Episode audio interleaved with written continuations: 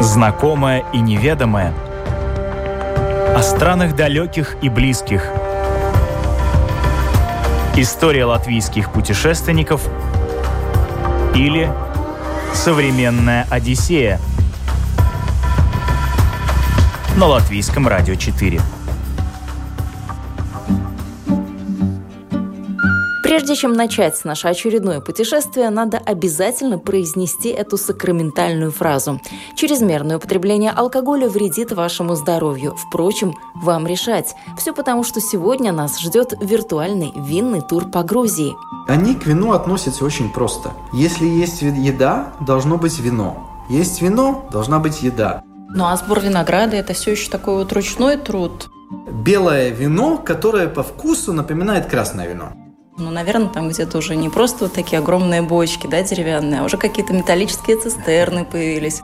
Готовить вино дома – это так же, как у нас, я не знаю, там картошку пожарить дома. Программа «Современная Одиссея». Меня зовут Яна Ермакова, и мой гость сегодня – сомелье, который специализируется на грузинских винах. Франция, Италия, Австрия, Аргентина, Япония, Сербия, Польша как винная страна, Испания, Грузия. Янис Кальтис перечисляет страны, в которых был, но останавливается на Грузии, не случайно. В Грузии вкусно, красиво и незабываемо. Впервые он познакомился с этой страной около семи лет назад и сразу же в нее влюбился – Кавказское гостеприимство, история грузинского народа, местная природа и традиции виноделия, которым уже более 8 тысяч лет. Все это настолько его очаровало, что Янис зачастил в Грузию как к себе домой. Я сомельер. Я люблю вино. Я также президент Ассоциации сомельеров Латвии. Э, нельзя сказать, что я люблю путешествовать, э, как вы, но, но в то же время я много путешествовал, в том числе и по, по, по Грузии. Но все про вино. Ну, давайте тогда. О Грузии, как вы впервые познакомились с этой страной? Наверное, это было такое вот очень яркое впечатление. Ну, во-первых, э, наверное, когда мы летели туда, самое яркое впечатление вообще из всех полетов. Там самолет э, наполовину загорелся, там аварийная посадка, и, ну, короче, были очень яркие впечатления с самого начала. Э, но я туда поехал э, в группе как один из сомельеров из э, Латвии. И, конечно, нас там баловали вином, баловали едой, баловали всем, чем можно баловать сомельеров. И, ну, а, конечно, их гостеприимство нельзя сравнить, наверное, ни с, ну, ни с одной страной. Потому То есть что... у вас не сложилось ощущение, когда сгорелся самолет, я уж не знаю, что там произошло, что ну все, сейчас поездка не задастся, и прям все будет нехорошо. Эм. Наоборот, получилось. Это, конечно, благодаря э, местным грузинам, которые сделали эту поездку незабываемой. Что у вас было и в этой поездке, потом в дальнейшем? Вот чем вам Грузия так теперь близка к сердцу стала? Ты чувствуешь себя там хорошо. Обычно в своих путешествиях у меня так, что на третий день я могу брать чемоданы и пешком идти домой, потому что очень хочется домой. Из любой точки мира, да? Да. А, с Грузией как-то все-таки эм, всегда, сколько я там был, никогда такого ощущения не было, потому что ты чувствуешь себя жданным гостем, ты чувствуешь себя там хорошо, и тебя не забывают. Ты не просто там турист, который приехал, которому надо купить э, магнитики и поехать домой, о тебе заботятся. Там у каждого практически дома своя чуть ли не винодельня. Ну, каждый делает вино или какую-то там чурчхелу, или из, не знаю, там сухофрукты делает из той же хурмы. У них вино даже это не как у нас алкогольный напиток. Это часть э, традиции, это часть ужина, это часть культуры, это часть всего, это часть их повседневной жизни. И э, готовить вино дома – это так же, как у нас, я не знаю, там картошку пожарить дома, да? Конечно, из этих домашних виноделин, если мы их так называем, э, я пробовал и вина, которые, ну, довольно трудно назвать вином, и вина очень э, интересные и хорошего качества. Мы, если ставим бутылку вина на стол, это для нас либо какой-то праздничный ужин, либо что-то в этом роде. Они к вину относятся очень просто. Если есть еда, должно быть вино. Есть вино, должна быть еда. И они не понимают даже этого нашего, ну, я скажу, даже снобизма от, от того, что должны быть там правильные бокалы, должна быть правильная температура подачи вина, нет, э, есть вино, есть еда. Ну, расскажите, как делают это домашнее вино. Наверное, вы спрашивали, как сомелье, вам было интересно. Там кувшины, его как-то закапывают, все очень так с традициями. Кувшины, которые называются квевры э, или чури, они действительно есть у всех семей, и их э, действительно закапывают в землю. Когда-то э, исторически по объему и э, количеству квевров можно было определить, насколько богат хозяин. То есть, э, если у тебя квевер более, побольше и их несколько, то, конечно, ты э, побогаче. Если квевер меньше, то вино ты делаешь меньше. И, соответственно, ну, ты не настолько богат. Да? Они делают вино в этих глиняных сосудах, закапывают в их землю и делают вино таким специфическим способом, который считается самым старинным э, способом приготовления вина в мире. Потому что Грузия полноценно может считать себя колыбелью виноделия так как там действительно найдены э, артефакты, которые доказывают, что виноделие в Грузии зародилось больше, чем 7 тысяч лет назад. Ну вот по моим данным 8, но ну, у вас 8, обновленные... Да, да, да, да. 8. Да. А, что интересно, там и 500 сортов винограда. Это тоже такая вот цифра очень значимая. Хотя применительно к вину о статистике сложно говорить, но 500 сортов – это много. Ну, это можно двояко смотреть. 500 э, сортов может быть э, немного, но если мы смотрим с другой стороны, что это все местные сорта винограда, то это очень много. И они не только сохранили метод виноделия в квеврах, но они также э, сохранили эти местные сорта винограда, из которых они делают вино. Ну ладно, по правде говоря, у них там больше 500 э, сортов винограда, но около 40 считаются э, как бы основой вино, виноделия. Да? Но они ни в один момент не начали делать вино под коммерческим давлением из-за международных сортов винограда, там Шардоне, Каверне Савиньон и тому подобных. Я не говорю, что там таких нет. Есть, конечно, но очень мало. Поэтому э, ни одна страна, в принципе, ну, так не сохранила настолько хорошо а, свою историю. И Э, виноделия с точки зрения методов и сортов винограда. Ну а насколько эти методы уже на производство, если смотреть, насколько они сохранились вот именно в историческом своем виде? Потому что, ну, наверное, там где-то уже не просто вот такие огромные бочки, да, деревянные, а уже какие-то металлические цистерны появились. Все-таки э, ну, количество-то должно вина увеличиваться, спрос есть, растет.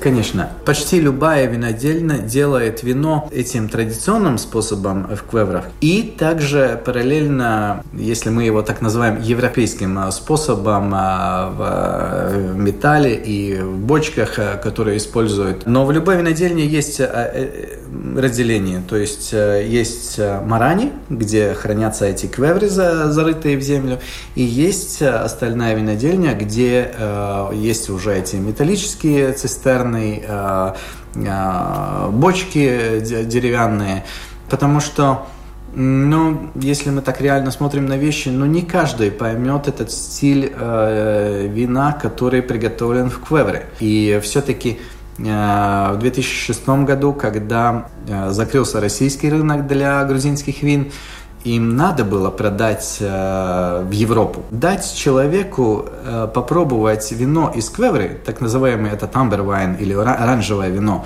с первого раза человек его не поймет. И э, ему э, в 95% случаев не понравится. А на что похоже? На такой кисленький компотик или на что? Нет. А, белое вино, которое по вкусу напоминает красное вино. Наверное, так можно объяснить э, вкус этого вина. Все считают Грузию страной, где делаются полусладкое и красное. Это стереотип такой. Э, в реальной же жизни, во-первых, 70% примерно вина, которое делают в Грузии, это белое вино. И во-вторых, вы никогда не увидите в Грузии на столе полусладкое вино. Они сами его не пьют. И история полусладких вин, она очень э, недавняя.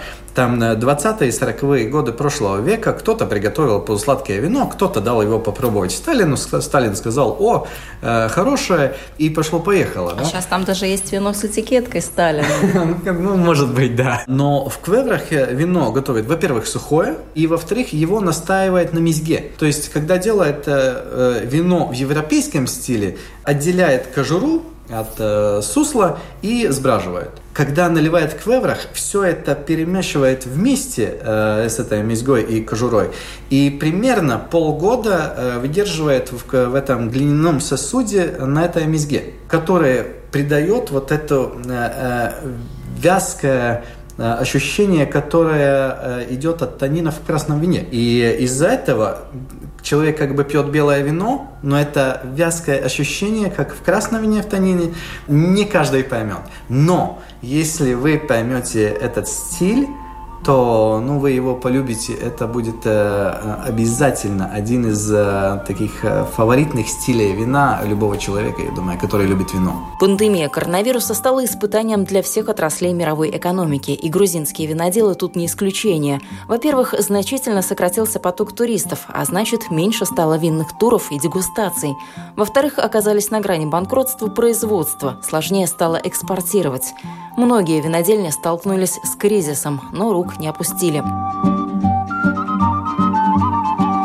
Самый винный регион Грузии – Кахетия. Там производится около 70% всего грузинского вина. Отличается вино, которое делает Кахетии и которое делает, ну, я скажу, наверное, центральная часть э, Грузии, там Имеретинская, Месхетия, и Картли и так далее. А, потому что кахетинские вина – они более тяжелые. Имретинские вина более легкие. И это не только по вину. Когда ты путешествуешь по Грузии, ты замечаешь, что э, Кахетия блюда потяжелее, э, музыка потяжелее, люди потяжелее, и меретинская э, сторона, э, блюда полегче, музыка полегче. То есть это исторически эти стили по регионам э, развивались, и, и когда путешествуешь, там очень ярко это чувствуешь. Конечно, стоит заехать не только там Кахетия, Э, где есть очень много мест, которые надо посмотреть э, чисто с, исторической точки зрения. Но надо, надо ехать, заехать э, в Ачару, где тот же Батуми, да, надо, надо заехать в Картли, где находится Тбилиси. Это все винные регионы. Надо заехать в Меретинский регион. Надо еще чуть-чуть подальше поехать в Рачалахуми, где делают всем известную хванчкару, но надо попробовать из того же сорта винограда Александру Рули, но сухое вино, которое показывает этот сорт винограда совсем с другой точки зрения. Да? Везде будет отличаться также эта кухня. И кухня, и вино а по стилям, они всегда сойдутся вместе. Это неразделимые э, в Грузии вещи. А и... как же так? Вы как сомелье, наоборот, должны говорить, что вино нужно пробовать вот само по себе, чтобы распробовать вкус. С едой-то он другой получается. Не в Грузии. Не в Грузии. Или там это невозможно, правила не работают. Да, вы знаете, там, там не работает. Там реально все это не работает. И э, я, когда сижу в Грузии за столом, я перестаю быть... Э, сомельером, в таком, э, прямо с, ну, такой, с, с прямой точки зрения. А вас там со своего уже считают? Вы тоже такой темненький, вот так издалека сойдете за грузина, уже ну, прям свой-свой. Нет, я, наверное, на это мне трудно ответить. Э, но, как я уже говорил, я себя там хорошо чувствую. Янис скромничает. В Грузии он как у себя дома. Однажды ему даже выпала честь присутствовать на церемонии распечатывания кувшина с вином. В каждой грузинской семье это всегда значимое событие. Янис также стал первым, кто попробовал это вино. Это особая честь. Наверное, это был тот момент, когда я проник эм, и полюбил эти вина из Квевры вовсю. Поэтому, если даже с первого раза не понять грузинские вина там на месте в Грузии, если поехать туда второй раз, третий раз, четвертый раз, э, раньше или позже любой человек, я думаю, полюбит этот стиль грузинского вина и поймет, что это не Алазанская долина полусладкая за 4 или 5 евро, что это не Кинзмарули и Хманчкара только. Я не говорю, что это плохие вина, э, Кинзмарули и Хманчкара, но это не, не грузинская суть, это не суть грузинского вина. Э, суть грузинского вина – это качественные саперави, это качественные ракацители, это эти оранжевые вина и много-много этих местных сортов винограда, которые у нас даже никто не слышал, и даже сомельеры не знают, там, Джрия, Дзалхави, э, Уджалеши, э, Муджеретули и все остальные сорта винограда. Ну ладно, может быть, кто-то там знает киси или мцваны, но не более того, наверное. Но в то же время это те вина, которые надо распробовать, которые открывают вот эту суть грузинского вина. Как вы запоминаете эти грузинские названия тех же сортов винограда, регионов, э, всего-всего, что связано с Грузией? Это же сложно, наверное, нет? Это, наверное, самое сложное, да потому что э, их язык и их произношение, оно очень отличается. Я э, никогда не говорю, что я выговариваю это правильно. Когда разговаривал с одним грузином, когда он меня начал учить три произношения буквы «к», я, наверное, понял, что, ну, нет, я, наверное, настолько вникать пока что не буду. И э, эти все названия, которые э, грузинские, когда занимаешься своим любимым делом, они же все время повторяются где-то. Я не говорю, что я знаю там 500 названий грузинских сортов винограда, но там 10-20 э, сходу назову, конечно, да. Но, конечно, это будут, будут те сорта винограда, которые я все время здесь, в Латвии, пробую, про которые я читаю. Но да, это нелегко. Иногда бывает, что я пишу либо звоню в Грузию и прошу о помощи. Как это вообще произносится? Реки, скалы, водопады, ущелья, пещеры, пещерные города, заповедники, древние монастыри, столетние арочные мосты, современная архитектура, каньон, горнолыжные курорты. Все это Грузия, такая разная, такая удивительная и такая красивая. Все это видит и замечает по пути и Янис, но у него в Грузии своя программа, профессиональная. Практически все его поездки связаны с вином. В очень много винных путешествиях все-таки э, в любом э, уголке мира люди показывают свою культуру и свою историю. И э, грузины очень гордятся своей историей, и, э, конечно, они возили нас много куда и много показывали. Но одна из э, дегустаций мне запомнилась больше всего, и я всегда на своих дегустациях это э, рассказываю как э, самую, ну, такую впечатлительную дегустацию во всей моей карьере, потому что нас отвезли в монастырь Алаверды, который считается одним из самых старых монастырей в Грузии. Э, где всегда делали вино. Это все еще делают только монахи. Э, там есть экспериментальный э, виноградник, в котором растет каждый, очень, очень много сортов в одном винограднике.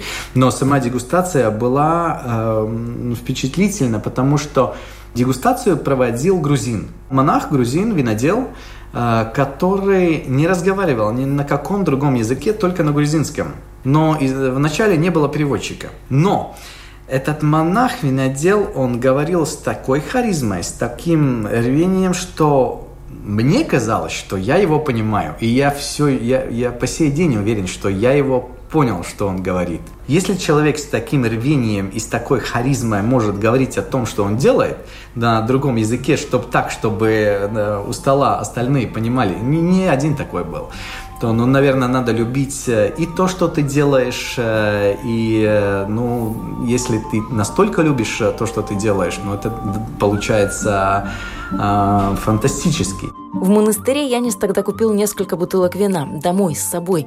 По сей день он считает их самыми дорогими в своей коллекции. Но что интересно, нынешним летом был повод, и он открыл две бутылки этого вина. Говорят, нельзя дважды войти в одну и ту же реку, а вот выпить хорошее вино еще раз, оказывается, можно. И это вино было, ну, наверное, самое лучшее, которое я когда-либо пробовал из грузинских вин. Ну вот вы теперь когда планируете в Грузию поехать? Все-таки хочется, наверное, вернуться. Сейчас непонятно, что в мире происходит, но тем не менее. Есть ли планы какие-то? Я уже три раза пробовал э, ехать. Надо было в августе ехать, потом надо было в сентябре, потом в октябре, но, но из-за из всей этой пандемии и вирусом э, все это откладывается все, все время. Сейчас билеты переложили на май. Ну, я очень надеюсь, что в мае мне все-таки наконец-то опять удастся посетить Грузию и своих друзей. И тем более, что э, у меня поездка намечена почти по всем регионам, э, винодельским регионам Грузии. У вас-то как-то с бизнесом связано. Откуда такой вот прям интерес, любовь? В какой-то момент э, любой сомельер должен выбрать э, какую-то немножко дорогу поуже, чем все про все. И буквально недавно, ну, ну как э, я решил, что я все-таки хочу знать побольше о Грузии, побольше о грузинских винах. И, эм, наверное, еще потому, что в Латвии ну, нету такого сомельера, который приходит на ум, когда говоришь грузинское вино. И я, наверное, хочу быть тем сомельером, которому, если есть вопрос по Грузии, то звоним Янису. То есть у вас вот эта концепция еще в планах, когда вы думаете, что вы вот станете полным знатоком Грузии после майских праздников, когда наконец-то состоится ваша поездка? А я все время учусь, все время читаю, но, но нету такого ни плана, ни, невозможность это, это сказать. Э, я думаю, со временем. Я, я и сейчас провожу грузинские дегустации, и, и уже сейчас мои коллеги, если есть вопрос по Грузии, они мне звонят. Среди коллег я тоже какой-то авторитет э, завоевал. Вино это вообще такая вещь, э, где можно учиться всю жизнь и э, так и все никогда не будешь знать. Не только вином славится Грузия, это еще и рай для непьющих гурманов. Грузинская кухня – это горячие хачапури с тягучим сыром, сочное мясо с пикантными соусами, ароматное густое рагу в глиняном горшочке. Все натуральное и приготовлено по-домашнему. Хинкали, хачапури, харчочи, хакбили, мцвади, чешушули, пхали, барджиджани, сациви – это лишь некоторые самые популярные блюда. Причем что-то из этого едят руками, например, шашлыки и хинкали, даже в ресторанах. В общем, что и говорить, из Грузии турист рискует вернуться с парой-тройкой наеденных лишних килограммов, но отказать себе в удовольствии вкусно поесть просто невозможно. А насколько в Грузию нужно ехать? Недели хватит, чтобы узнать страну, чтобы там где-то что-то подегустировать, проехаться по достопримечательностям? Сколько нужно времени? Я, наверное, скажу так. Главное не съездить туда один раз. Туда надо съездить как минимум 3-4 раза. И вот тогда э, будет складываться и это впечатление о Грузии, и, наверное, будет рождаться эта любовь к Грузии.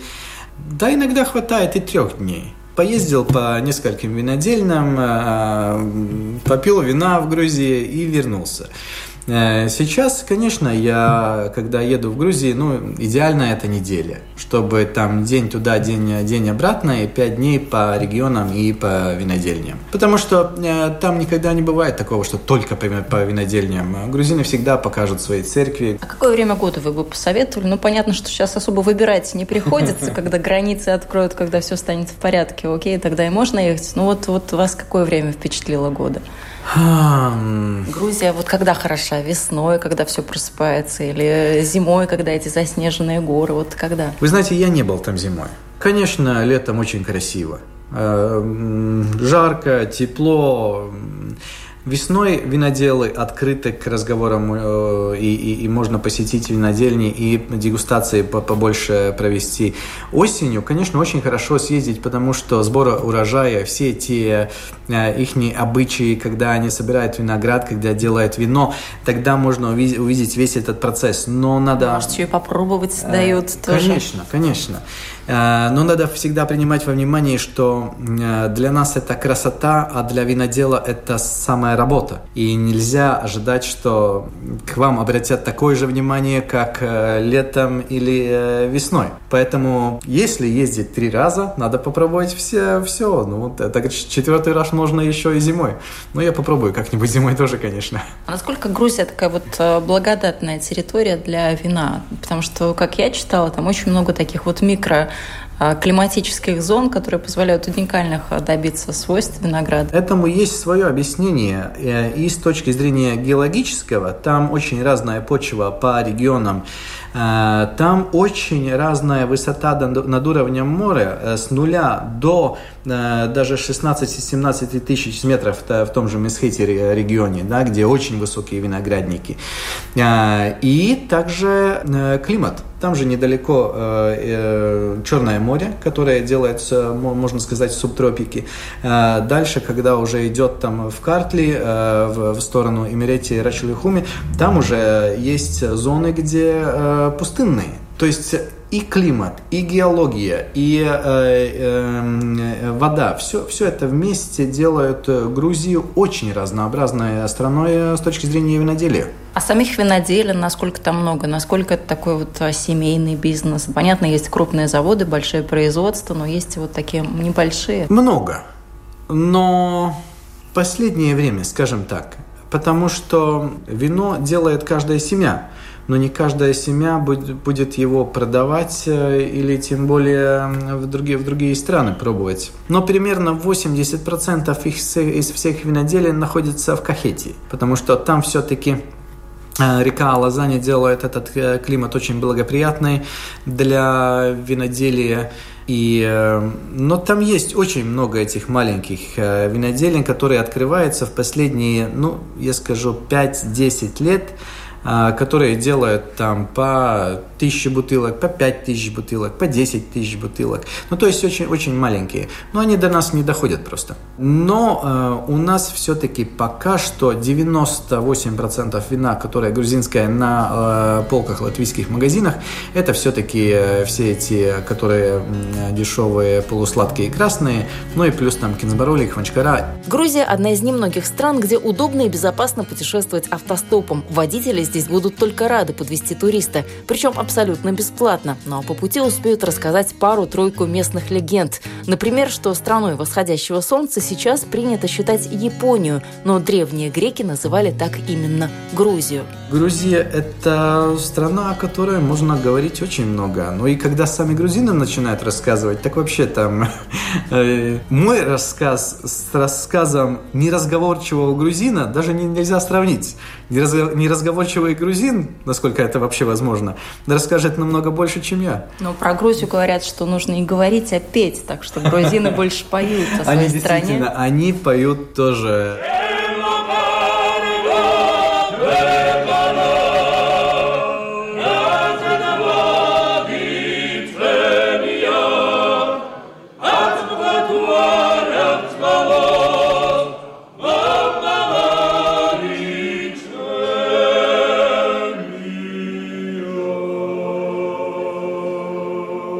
Все застолья э, это песни. Все застолья это тамада, который всегда говорит э, тосты.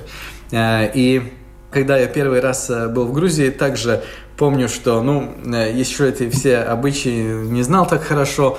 Э, там тамада говорит э, тост, но я как бы встречный тост э, сказал. Э, Тамада говорит тост, но я еще один встречный тост. И как бы они меня восприняли как... Э, помощника Тамады. И все по, по дальнейшие дни я должен был поддерживать Тамаду и также все время говорить эти тосты. Одна маленькая, но гордая птичка, да? Ну да, да, да, да. И вы не представляете, это, это очень, я не скажу, что это легко. Когда вся стая полетела зимовать на юг, одна маленькая, но гордая птичка сказала, лично я полечу прямо на солнце. И она стала подниматься все выше и выше. Но очень скоро обожгла себе крылья и упала на самое дно самого глубокого ущелья. Так выпьем же за то, чтобы никто из нас, как бы высоко он ни летал, никогда не отрывался бы от коллектива. Что? Что такое, дорогой?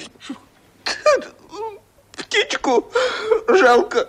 Конечно, у, у них эти тосты все время крутятся родина, любовь, женщины, дети, семья. Но так как они это умеют преподнести, э, ну нам это не дано просто. Умеют сказать тост и долго, и красиво, и со смыслом. И даже если э, он скажет 10 тостов про детей, все они будут э, разнообразные, длинные и со смыслом. Хотя, в принципе, это по большому счету все про детей. Тост говорят от души, и он, э, он всегда будет э, разным. Но если вернуться к виноделию, то насколько это такой сложный э, бизнес, насколько сложно с точки зрения изменений климата? Ну нет, я, наверное, скажу, что это все происходит медленно, и виноделы приспосабливаются. Может быть, там поменяются какие-то сорта винограда, которые больше любят тепло или, или как-то по-другому. Но